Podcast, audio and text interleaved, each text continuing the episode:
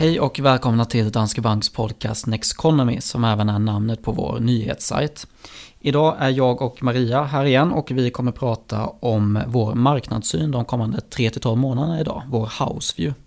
Ja, och den släpper vi ju en gång varje kvartal. Vi har precis lanserat en ny och det är en utblick då inför det tredje kvartalet 2020. Så den ska vi gå igenom. Precis, och vi skippar både veckans Aktuellt och veckans fråga och veckans eh, tankefel idag och kör ett eh, specialavsnitt och fokuserar helt på vår taktiska allokering just nu då. Eh, för vi var inne på det förra veckan, eller förra avsnittet, då pratade vi om vår strategiska allokering. Och då handlar det ju om den där grundportföljen som man har och fördelningen mellan aktier och obligationer och olika regioner. Om man kollar på regionsdelen där så försöker vi ju i princip bara spegla ett marknadsviktat världsindex. Mm. Så där försöker vi ta del av marknadens avkastning kan man säga. Medan då den här taktiska allokeringen, då kan man ju göra avsteg från det och försöka få en överavkastning jämfört med vad man får genom att bara investera i marknaden. Ja, och då handlar det ju väldigt mycket om att titta på vad tror vi om eh, makroekonomin, återhämtningen i det här fallet efter coronakrisen. Hur ser man på eh, räntor, marknadsräntor, på börsen, på värderingar av aktier och vi tittar på massa olika faktorer. Och utifrån det så kan vi ju se högre eller lägre potential då på olika aktiemarknader men också på olika ränte, inom olika ränteslag. Mm.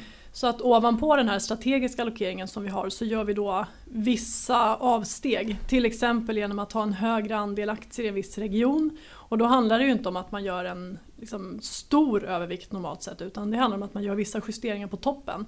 För att försöka hitta de marknader som man bedömer kommer utvecklas väl då, mot eh, bakgrund av den ekonomiska utvecklingen i världen. Ja precis. Så jag menar, det där gäller ju både om du har en 100% aktieportfölj, ja men då får man ju den taktiska allokeringen mellan regioner. Är det så att man har en 50-50 portfölj, alltså 50% aktier, 50% räntor. Ja, men då får man ju både den här taktiska allokeringen vad gäller aktierna med regionerna och även då på obligationssidan. För där finns det ju också olika. Så vi har antingen lokala obligationer som nu då är eh, bostadsobligationer och statsobligationer här i Sverige mest då. Och sen i, eh, har vi både olika typer av obligationer som high yield, företagsobligationer och investment grade företagsobligationer och sen även tillväxtmarknadsobligationer. Mm, som man också kan eh, göra förändringar i då. I det kortare perspektivet. Ja, exakt. Eh, bra, jag tänker vi kanske ska göra en, en liten bakgrund bara eh, till hur saker ser ut just nu. Och mm. då har vi faktiskt haft en kraftig börsnedgång här. Det är väl den kraftigaste sedan stora depressionen till och med. Mm, här precis. på grund av corona då. Börsen har i alla fall aldrig fallit så mycket på 30 dagar Nej, som den gjorde eh, under coronakrisen då, åtminstone inte sedan 1929. Mm. Så det var ju verkligen ett extremt brant ras i mars som sen följdes av en väldigt stark uppgång i april så april var en av de, de bästa börsmånaderna sedan mitten på eh, 1980-talet. Så att det är extremt ras följt av en extremt snabb uppgång eh, som jag tror att många blev ganska överraskade av. Och dessutom så kan man väl tycka att den där uppgången har hållit i sig längre än vad man kanske kunde tro. För det är fortfarande ett faktum att vi befinner oss för närvarande i en, en djup recession. Eh, världsekonomin eh, tvärnitade mer eller mindre till följd av nedstängningen av ekonomin, alla restriktioner, karantän, reseförbud och stängda gränser. Eh, och nu börjar den ju växla upp men det är ju inte så att vi är i närheten av att vara tillbaka där vi var innan krisen.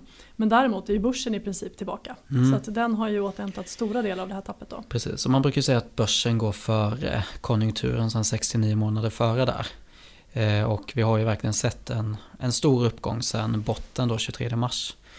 Ja det har vi gjort. Och det då... bygger ju just på att man tänker att konjunkturnedgången är kort. För Precis. konjunkturnedgången då, säg 6-9 månader lång då kanske det är rimligt att börsuppgången också kom ganska snabbt. Sen kan man ju ändå tycka att det har gått väldigt fort på mm. slutet. Och Precis. frågan är om det verkligen speglar det ras som vi kommer se i vinsterna nu under Q2. Mm. Ja, och det, det, finns nog risk att det sätts på prov lite tror jag när kvartalsrapporterna kommer in. Mm. För på sikt är det ändå vinster som driver utvecklingen på aktiemarknaden. Och då har man ju ändå någon typ av syn att vi ska få en snabb återhämtning i vinsterna. Även om det blir ett förlorat år vad gäller vinsttillväxten här i 2020 så tror man mycket på 2021 nu då. Det är därför man värderar upp börsen, man prisar in den. Mm, man blickar en, över den här ravinen. Ja men exakt. Och eh, ser ljusa, ljusare på framtiden helt enkelt. Mm. Och det gör mm. man. Eh, samtidigt så ska man ju fortfarande då komma ihåg att förutom att coronakrisen egentligen inte är över. Det finns ju fortfarande en risk för en andra våg av smittspridning. Eh, och tittar man nu på vad som sker när vi öppnar upp i Europa så ser man ju att takten som smittspridningen minskar i har ju liksom avstannat. Så att det ser ut som att den här eh, R0-koefficienten, alltså hur många varje smittad person smittar vidare i sin tur då. Den har ju närmat sig ett men den har inte klättrat över ett så det är fortfarande så att det mm. funkar att öppna upp ekonomin här. För den låg någonstans med runt 0,65 i Europa före man började öppna upp och sen så har den närmat sig ett och går den över mm. ett så är det ju negativt för då, ja, då, då sprids det till fler ja, igen och då får man ju den här exponentiella utvecklingen. I det. det. Mm, exakt. Men sen är det ju faktiskt så att i vissa stater i USA så ser man ju att smittspridningen ökar igen när man lättar på restriktionerna. Och sen så har vi de här protesterna nu eh, Eh, som har brutit ut globalt som också har samlat nu stora folksamlingar runt om i storstäder, egentligen i stora delar av världen. Som också ju riskerar att vara en potentiell eh, härd för coronaviruset då. Så att den där risken att smittspridningen ökar igen, den finns ju faktiskt fortfarande kvar i högsta grad. Och vi har inget vaccin än och vi har inte någon massproducerad medicin som, som kan göra att vi kan rädda fler egentligen då. Mm. Om man ska vända på det då så alltså det som ska krävas för att vi får en återhämtning i ekonomin det är ju då att ja men, dels att vi får positiva nyheter kring just den ekonomiska aktiviteten och att mm. det bättras och sen också positiva nyheter kring viruset både att smittspridningen minskar och då kanske framförallt att man får fram ett eh, vaccin. Mm. På sikt är ju ett vaccin kanske det enda som helt kan förändra situationen. Sen är det klart att hittar vi en, en medicin eh, som gör att vi kan rädda majoriteten av de som blir väldigt sjuka så kommer det också vara positivt för det kommer ändå göra att man eh, kan röra sig friare i samhället förstås. Mm. Men den där risken för en våg två den är ju fortfarande inte borta. Eh, och sen så har vi ju politiska risker också. Exakt.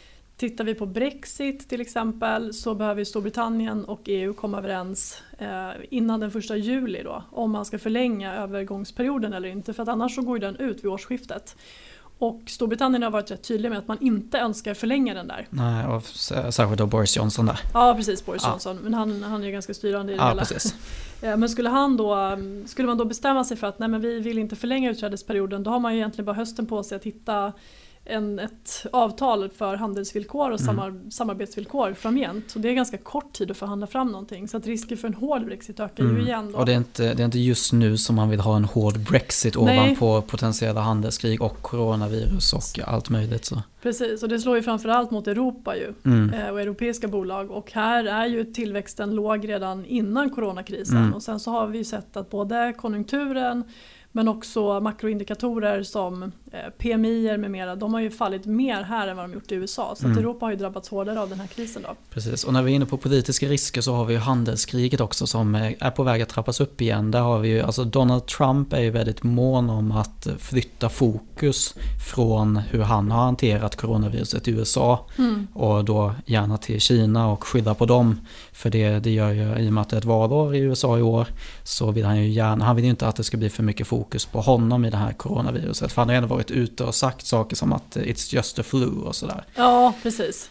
Exakt. Eh, och sen att han visste att det var en pandemi långt innan någon annan visste att det var en pandemi. Och sådär. Han, han är ju som vanligt eh, så, utropar sig själv till allvetande men samtidigt så är det väldigt tydligt att han vill lägga skulden för det här på någon annan. Så att eh, spänningarna har ju helt klart ökat mellan USA och Kina på slutet. Eh, och det mm. där är ju inte heller en osäkerhet vi vill ha. Nej. Handelskriget förra året höll ju faktiskt på att skicka in oss i recession också under 2019. Mm. Sen lättade det upp mot slutet av året Precis. i och med att USA och Kina närmar sig varandra. För vi brukar ju kolla på det här eh, globala politiska osäkerhetsindexet. Ja. Och det kan man ju se ganska tydligt att det gick ner i slutet på 2019 och i början på 2020. Ja, för, då, man slöt det här handelsavtalet. Ja, delhandelsavtalet fas 1 där kom mm. ju i januari. Mm. Och men sen så kan man ju då se nu att det har ju liksom ökat jättemycket såklart på grund av eh, coronaviruset. Ja exakt, så nu är den ju faktiskt på all time high. Precis. Och det är ju någon, någon sammanvägd effekt ja. av Brexit, handelsoro, coronakris, alltså det finns så ja. pass mycket nu. Och sen är frågan, alltså jag funderar på det, justerar man det indexet för hur eh, mycket information som har kommit, alltså informations, ja, informationsflödet har ju ökat extremt mycket de senaste, mm. kanske bara, ja men alltså tre, fyra, fem åren. Mm. Så eh, man, man, kan ju ändå tänka sig att i och med att vi har ett så stort... Jag tror inte att man, man måste titta på en, en andel eh, liksom risksignalerande ord i förhållande till den totala mängden ja, data som så. produceras. Ja, man kan inte bara räkna så. ord Nej. för att det blir väldigt konstigt det blir, det att vi producerar mer och mer. Exakt, det har blivit väldigt konstigt över tid. Ja. Eh, men i alla fall så, om vi förutsätter att det är så att de justerar det ja. och då är det verkligen på toppnivå just ja. nu. Så oavsett så är den politiska osäkerheten stor. Det är den. Och risken. Och, precis, men sen så har ju faktiskt chansen att vi ska få en förhållandevis snabb återhämtning ökat på slutet till följd av att vi har sett att det kommit in ganska positiv data. Mm. Vi hade ju den här arbetsmarknadsrapporten från USA i fredags där arbetslösheten sjönk. Man trodde att den skulle gå från drygt 14 upp till 19-20 procent och istället så föll den tillbaka. Mm. Eh, och det där var ju kanske den liksom, mest avvikande siffran från konsensus som någonsin publicerats tror jag. Ja, exakt. Eh, men den visar ju någonstans att även om arbetslösheten fortfarande är hög i USA så är ju riktningen redan nu åt rätt håll. Mm. Och kan den här utvecklingen fortsätta då ökar ju chansen att den amerikanska arbetsmarknaden repar sig åtminstone delvis ganska fort. Sen så finns det ju en massa sådana här mikroindikatorer man kan titta på. Och då handlar det till exempel om hur mycket elektricitet vi förbrukar. Eh, för det är en väldigt tydlig indikator på att någonting håller på att hända i ekonomin och de har kommit upp. Vi har ju också en spending monitor vi är ju en dansk bank då så att eh, majoriteten av våra kunder finns ju i Danmark. Men då har vi tittat på korttransaktioner och betalningar eh, som, som görs i Danmark då. Då kan man se att andel, antalet korttransaktioner ökar väldigt snabbt och åtminstone inom vissa branscher så börjar vi närma oss en i stort sett normal nivå. Då. Mm. Man ser också när man mäter med mobiltelefoner hur folk rör sig i ekonomin, går, åker bil och sådär att det har också kommit upp ganska en, snabbt. En positiv aspekt där vad gäller konsumtionen är ju att eh, med tanke på coronaviruset och den isoleringen och så effekterna av det är ju att man har ju sparat mycket nu. Ja. Så jag menar man har något typ av uppbyggt behov kanske av att spendera det. I alla fall så har man, man har pengar för att göra det. Ja, så börjar man öppna upp ekonomier då finns det ett kapital som går att använda till att börja spendera ja. mer också. Och vi hade ju redan ett högt nettosparande både för svensk del, europeisk och amerikansk innan krisen. Och det har ju ökat ytterligare för att folk i princip suttit hemma och inte gjort av med en spänn mm. i vissa fall. Men en sak som vi inte har varit inne på än är ju de här enorma och eh, historiskt snabba stimulanserna som har kommit också. Jag menar det är ju det är ju något som kan ge skjuts åt återhämtningen när den kommer. Mm. För också så här, tänk, eh, om man tänker då hur det såg ut i ingången på året eller när eh, börsen stod som högst där i februari. Mm. Ja men okej, då fick vi ett väldigt kraftigt fall därifrån. Eh, men nu då, eh, om vi då kommer till en återhämtning ganska snabbt och sen då har vi samma läge som vi hade i början på året men då lägger man på alla de här stimulanserna och all, alla de här, alltså allt det här kapitalet som man har fört in i ekonomin. Ja men då är det inte helt orimligt att tänka sig att börsen ändå har mer att ge om man skulle utgå ifrån Precis, så är det nog. Och det, bara om man tittar på den amerikanska centralbankens stödköp. Man har ju lanserat obligationsköpsprogram som dels är utan slutgräns i tiden och sen som är utan ett övre tak också så man kan köpa för hur mycket som helst, hur länge som helst om man ska hårdra det då. Och eh, tittar man på hur snabbt de har trappats upp så kan man se att Fed har köpt obligationer för en lika stor summa på två månader som man gjorde på två år efter finanskrisen. Så att Fed har ju fullständigt öst ut likviditet i marknaden. Och detsamma gör ju andra centralbanker också. Bank of Japan, ECB har gjort samma sak. Så att det flödar ut kapital och det går inte bara till statsobligationer som är det man har köpt historiskt utan man köper ju också bostadsobligationer och eh, även krediter, alltså företagsobligationer. Så att det här är klart att det, det, det trycks ut så pass mycket kapital på marknaden som ska ta vägen någonstans. Och sen så har vi statsobligationsräntor på historiskt låga nivåer så att man behöver hitta någonting annat att investera i. Och det där jagar också på börsen. Sen eh, såg man också då att efter det här branta börsraset så hade vi väldigt mycket kapital på sidlinjen, alltså det fanns väldigt mycket cash. Och det gör ju då att när saker och ting snabbt börjar se lite ljusare ut så är det väldigt mycket pengar utanför som ja. vill in på börsen. Och det alltså tror jag också gör att det fortsätter upp på det här sättet. Institutioner och sådär tänker du. Och jag menar när man kollar då på alternativet i form av räntemarknaden så har vi ju sjunkande räntor. De har ju sjunkit nu. Vilket ju gör att alternativet inte är så attraktivt. Så ska man få någon avkastning på sina pengar som man ju ändå ofta, ofta så har man ju krav på någon avkastning också. Ja, man måste skapa avkastning ja. till, till investerarna. Så den där cashen måste ju tillbaka in på börsen förr eller senare. Ja, det måste in i risktillgångar och då mm. är det ju aktier kanske framför allt men sen så finns ja, det, det också finns mer riskfyllda företagsobligationer och företagsobligationer med, med lite lägre risk. Då. Men framförallt statsobligationer ger ju extremt låg avkastning både här och nu. Mm. För räntorna är historiskt låga och börjar de röra sig uppåt uppåt när vi ser att konjunkturen börjar återhämta sig nu då är det ytterligare press på, på priset på obligationer mm. så att det innebär ju negativ avkastning. Och drar man ut kurvan längre så väntar vi oss att stimulanserna kommer vara massiva under lång tid framöver och räntorna kommer förbli på de här nivåerna tills man ser liksom en mer varaktig återhämtning och att arbetsmarknaden har stärkts väsentligt. Eh, och det gör ju att tittar man på lång sikt så har inte statsobligationen någon avkastningspotential heller så att de, de är en stötdämpare i portföljen, en viktig sådan. Eh, men avkastning ger de ju inte. Mm. Och när vi ändå är inne på det och jag tänker vi har ändå gått igenom lite bakgrund och marknadsläget just nu så tänker jag vi kan gå in lite mer i detalj på hur vår allokering ser ut. Eh, så om man börjar då med aktier kontra obligationer så fortsätter vi ha en övervikt i aktier. Mm. Vi har ju eh, tre steg som vi jobbar med i den allokering som vi har i Houseview och då kan man ju ha en, en liten övervikt, en mellanstor övervikt eller en, en hög övervikt då i, i alla olika tillgångsslag. Och då har vi för närvarande den minsta övervikten. Så att det ska ju spegla att vi har en försiktigt optimistisk framtidssyn och även syn på börsen på 12 månaders sikt. Så att när vi sitter här och pratar nu så har ju börsen stigit väldigt snabbt från botten. Det har ju fått till följd att värderingen har kommit upp en hel del och man kan nog tycka att det har gått lite fort på slutet. Så att här och nu så tror jag att man ska inte utesluta att vi kan kanske få en rekyl eller lite mer turbulens. Eh, för det kommer ändå komma en del svag makrodata och vi har en rapportsäsong i sommar som sagt där bolagen ska rapportera för ett Q2 som nog var ganska dåligt. Ehm, men med det sagt då så blickar man 12 månader fram i tiden eh, så väntar vi oss att ekonomin fortsätter växa med stöd från de här massiva stimulanserna. Och det kommer också vara positivt för mm. börsen. Mm. Så att det här ska ses på lite längre sikt och inte bara en månads sikt. Ja, och man ska ju också se det i relation till alternativet också.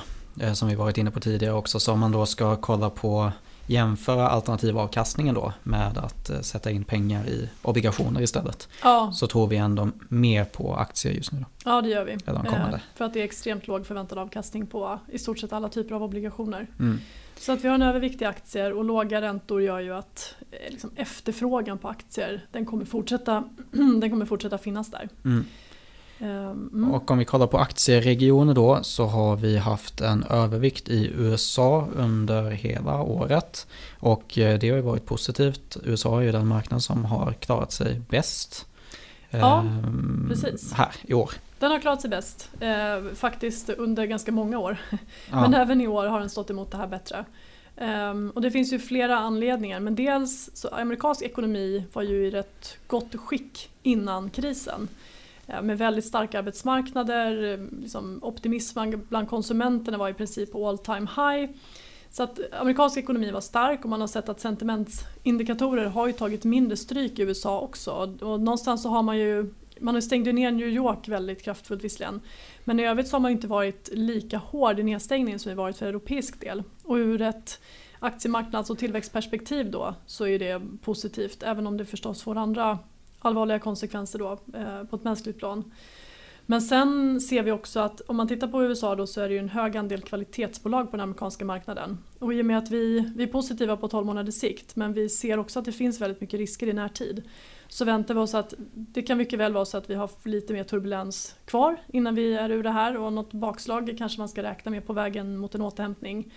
Ehm, men då är just den här höga andelen kvalitetsbolag någonting som stabiliserar USA och sen så kan man också se att sektormixen är väldigt bra för amerikansk del. Precis. Det är många bolag som faktiskt gynnas av mm. digitaliseringstrenden till exempel. Precis. Så om man kollar på ett amerikanskt index så får man en större exponering mot kvalitetsbolag och man får en större exponering mot eh, sektorer som då IT och eh, kommunikation och så. Mm. Eh, och det har man kunnat se här också, ja, men, och man får ju också en ganska stor exponering mot de stora eh, teknikjättarna. Mm. Så jag menar, man, kan, man kan se att Facebook och Amazon och Alphabet och Google har ju klarat det här bra. Så eh, med tanke på det också så får man ju en exponering när man investerar i USA som borde kunna gynnas framöver också. Och ja. särskilt jämfört med Europa där vi har en undervikt. Ja, och eh, i Europa har vi en undervikt och då är det ju det att i grund och botten så var europeisk tillväxt svag redan för den här krisen.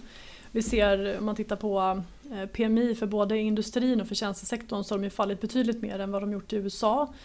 Sen ehm, när det gäller Europa så har det också varit tuffare att sjösätta stimulanser på samma sätt som man gjort i USA. Nu ska man säga att det har ju kommit liksom mycket stimulanser globalt och man har, varit, man har ju agerat så skyndsamt man kan överallt. Men dels så har vi ju det här faktumet att penningpolitiken aldrig har hunnit stramas åt efter, finanspolitik, eh, efter finanskrisen. Så att ECB hade ju fortfarande minusränta, man hade inte hunnit börja höja den överhuvudtaget. Så att den har ju legat oförändrad. Sen har man trappat upp obligationsköpen. Men man köpte redan obligationer innan den här krisen så att det blir inte samma skillnad som när Fed går från att ha liksom stramat åt under en period till att trycka på gasen då.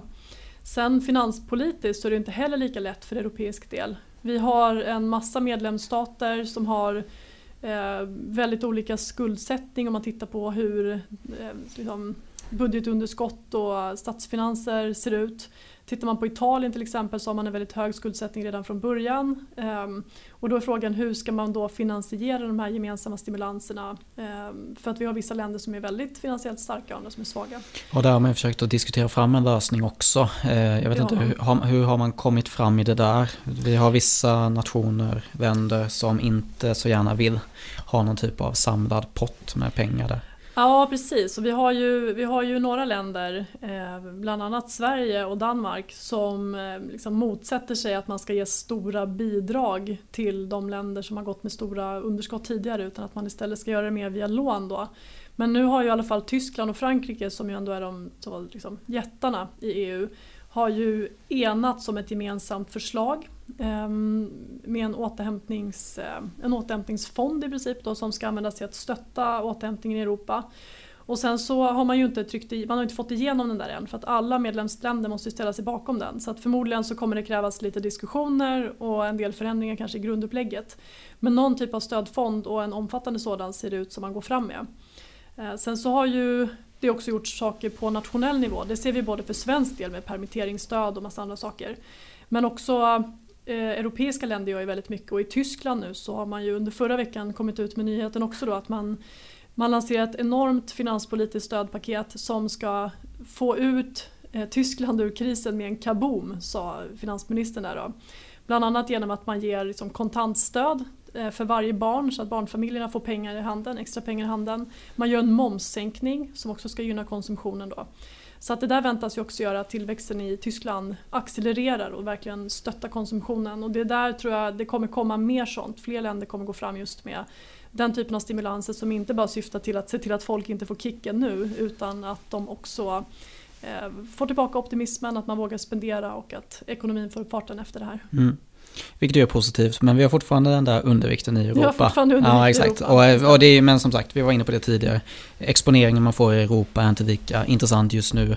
Eh, och även då, jag menar politiska risker har vi varit inne på. Eh, ja, de är höga, höga i Europa. Mm. Och eh, de, alltså Europa har ju drabbats hårdare av corona och, och osäkerhet är något som gynnar USA också har vi sett ja, på, på tidigare. Det här handelskriget mellan USA och Kina under förra året, det slog ju visserligen hårt mot Kina och USA mm. också. Mm. Men framförallt kanske det var Europa som led av det faktiskt. Ja. Därför att europeiska bolag är väldigt exportberoende och i högre grad än amerikanska bolag. Mm. Och sen så har vi ju då på den europeiska börsen så väger ju banker och eh, industri tungt och det har ju varit sektorer som då inte har mått så bra under den här krisen. Sen så kommer vi så småningom komma till ett läge förstås där eh, man kan vänta sig att potentialen är högre i den typen av sektorer som gått väldigt svagt. De har ju faktiskt kommit igen lite nu i slutet ja, på maj här, har de gjort. Mm. Men eh, som sagt, det fortsätter vara osäkert. Så. Eh, jag bara, eh, lite snabbt också, just tillväxtmarknader har vi en mm. övervikt i fortfarande också. Och där har ju Kina var ju de som drabbades först. Och då har de ju också kunnat eh, öppna upp ekonomin först också, vilket gör att de har kunnat återhämta sig lite snabbare än resten av världen. Ja, och Kina såg man ju just det här eh, rätt V-formade återhämtningen om man tittade på eh, PMI, alltså inköpschefsindex. Att från att det liksom föll till en nivå som det aldrig har tangerat förut så gick det i princip rakt upp när man började öppna upp ekonomin igen. Och sen dess så har man ju haft väldigt, väldigt få registrerade fall av corona för att man har fortsatt hålla det här under väldigt strikt Eh, kontroll då. Sen är ju Kina förstås beroende av att återhämtningen påbörjas i andra länder också därför att de är så exportberoende. Men man har ju väldigt stora möjligheter att stimulera ekonomin. Eh, både via finanspolitiken och via penningpolitiken. Och man var snabb att agera under den här krisen och man fortsätter kontinuerligt att göra mer. Och det gynnar inte bara Kina utan det gynnar ju faktiskt också andra tillväxtmarknader då. Ehm, och sen om man tittar på vinsttillväxten så kan man ju se att för europeisk och amerikansk del till exempel så är ju den förväntad att bli liksom djupt negativ under 2020 och sen vända upp igen 2021. Men kollar man på vinsttillväxten som väntas i Kina så ligger den fortfarande på, eh, visserligen bara några få procentenheter men den är ändå förväntat positiv i år. Så att vinstnivåerna var mycket högre i tillväxtregionerna och de förväntas därmed också stå emot det här bättre. Så mm. vi ser hög långsiktig potential i tillväxtmarknader och kanske särskilt i Asien. Då. Precis.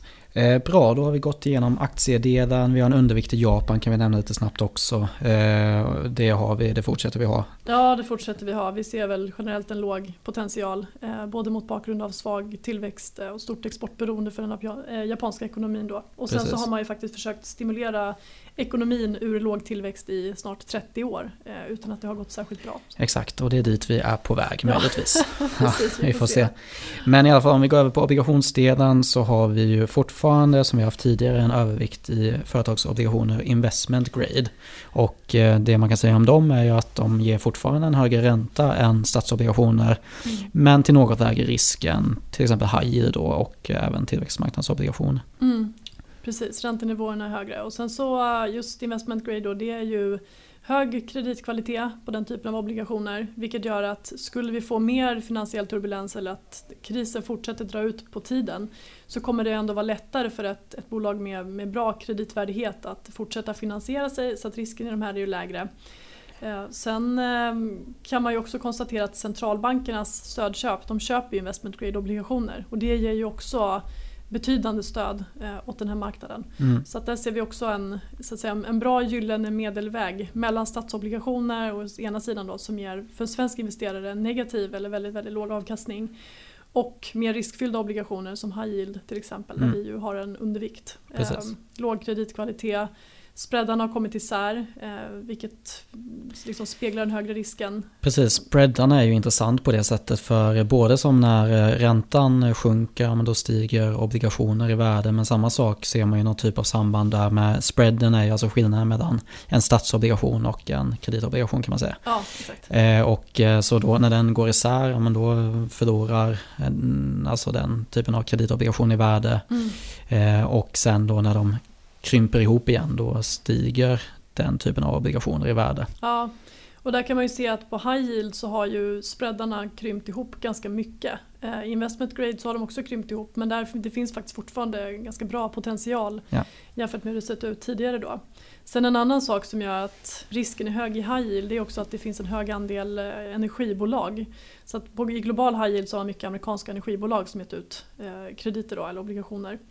Och med tanke på oljepriset så väntas ju energisektorn fortfarande ha en tuff period framför sig. Eh, så att det bidrar också till att risken är förhöjd där. Så att high yield eh, underviktar vi helt mm. enkelt. Undervikt i high yield, övervikt i investment grade och sen har vi då en undervikt i lokala obligationer och istället en övervikt i tillväxtmarknadsobligationer. Mm. Och eh, tillväxtmarknadsobligationer är ju då ja, men, obligationer på tillväxtmarknader. Och där har man ju ett något bättre ränteläge än vad man har i de mer utvecklade marknaderna. Ja. Alltså högre räntor ger mer potential för räntesänkningar vilket då kan öka, öka avkastningen i, i uh, obligationer där. Mm. Och även då att räntenivåerna är höga så den där utbetalningen man får, kupongutbetalningen är högre också. Precis, exakt. Den löpande avkastningen är högre. Sen um är ju faktiskt diversifieringen väldigt god i tillväxtmarknadsobligationer om man tittar ja, på en sån fond. För, för att det... har obligationer utgivna dels, del, delvis av, av, företag men framförallt av stater Precis. och av väldigt många olika stater. Ja. Så att du får en, en väldigt bra riskspridning i de där. Precis, och jag menar när man, när man pratar om tillväxtmarknadsobligationer då är det egentligen Ja, alltså man, man kollar på alla tillväxtmarknader. Ja, exakt. Så um. det är inte bara Asien då utan det är även Latinamerika och, mm, och så vidare. Ja, Um, precis, så det är väldigt bra eh, diversifiering. Och sen så kan man ju tänka sig då att eh, när riskaptiten, jag vet inte om man ska säga att riskaptiten återvänder på marknaden för det har vi redan gjort.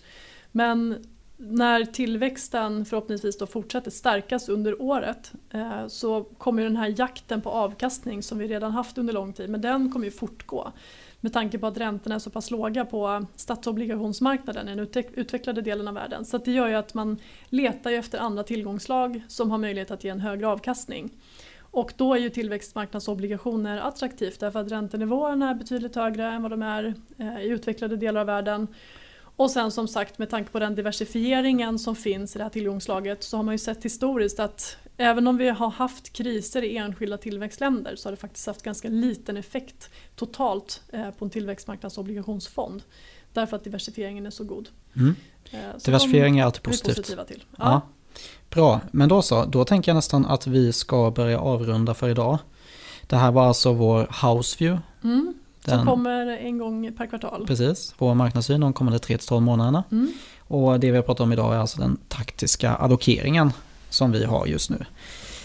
Så med det så tänker jag att eh, ni får gärna ställa frågor i vårt frågeformulär som finns i avsnittsbeskrivningen och gärna komma med förslag på ämnen som vi ska ta upp framöver också. Mm. Och sen så kan vi väl nämna att eh, efter det här poddavsnittet så kommer det ett till avsnitt innan sommaren mm. som blir en sommarspecial. Och sen så kommer vi ta en liten paus innan vi kör igång igen i augusti. Precis. Eh, och eh, följ oss gärna på Twitter och gå gärna in på nexteconomy.se där man kan få ännu mer information om den här marknadssynen. Då. Mm. Och ni får jättegärna betygsätta podden i Podcaster-appen också. Det blir vi tacksamma för. Nästa avsnitt kommer som sagt om två veckor så vi hörs igen nästa gång. Mm. Tack för den här veckan. Tack för idag, ha en fin vecka. Tack och hej.